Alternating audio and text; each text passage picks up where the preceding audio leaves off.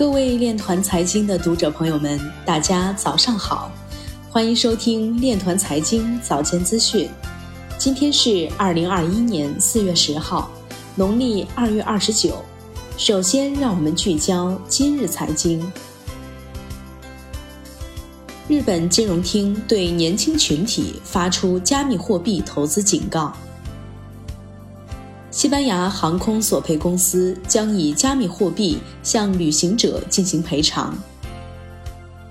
人民银行电视会议要求要稳妥推进数字人民币研发试点。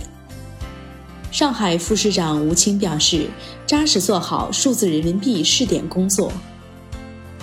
MDEX 在币安智能链上锁仓量超过火币生态链。投资者正在以更快的速度积累比特币。世界摔跤娱乐宣布拍卖传奇摔跤手 Undertaker 相关的 NFT。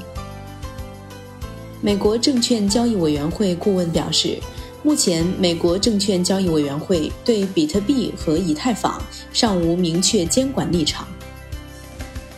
央行行长易纲表示，将就数字货币的影响等问题开展研究。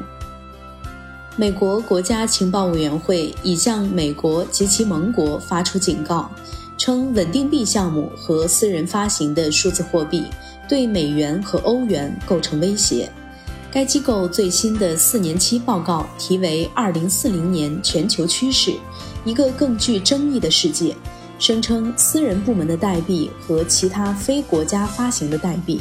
可以通过减少国家的货币储备来增加货币政策的复杂性，控制他们的汇率和货币供应。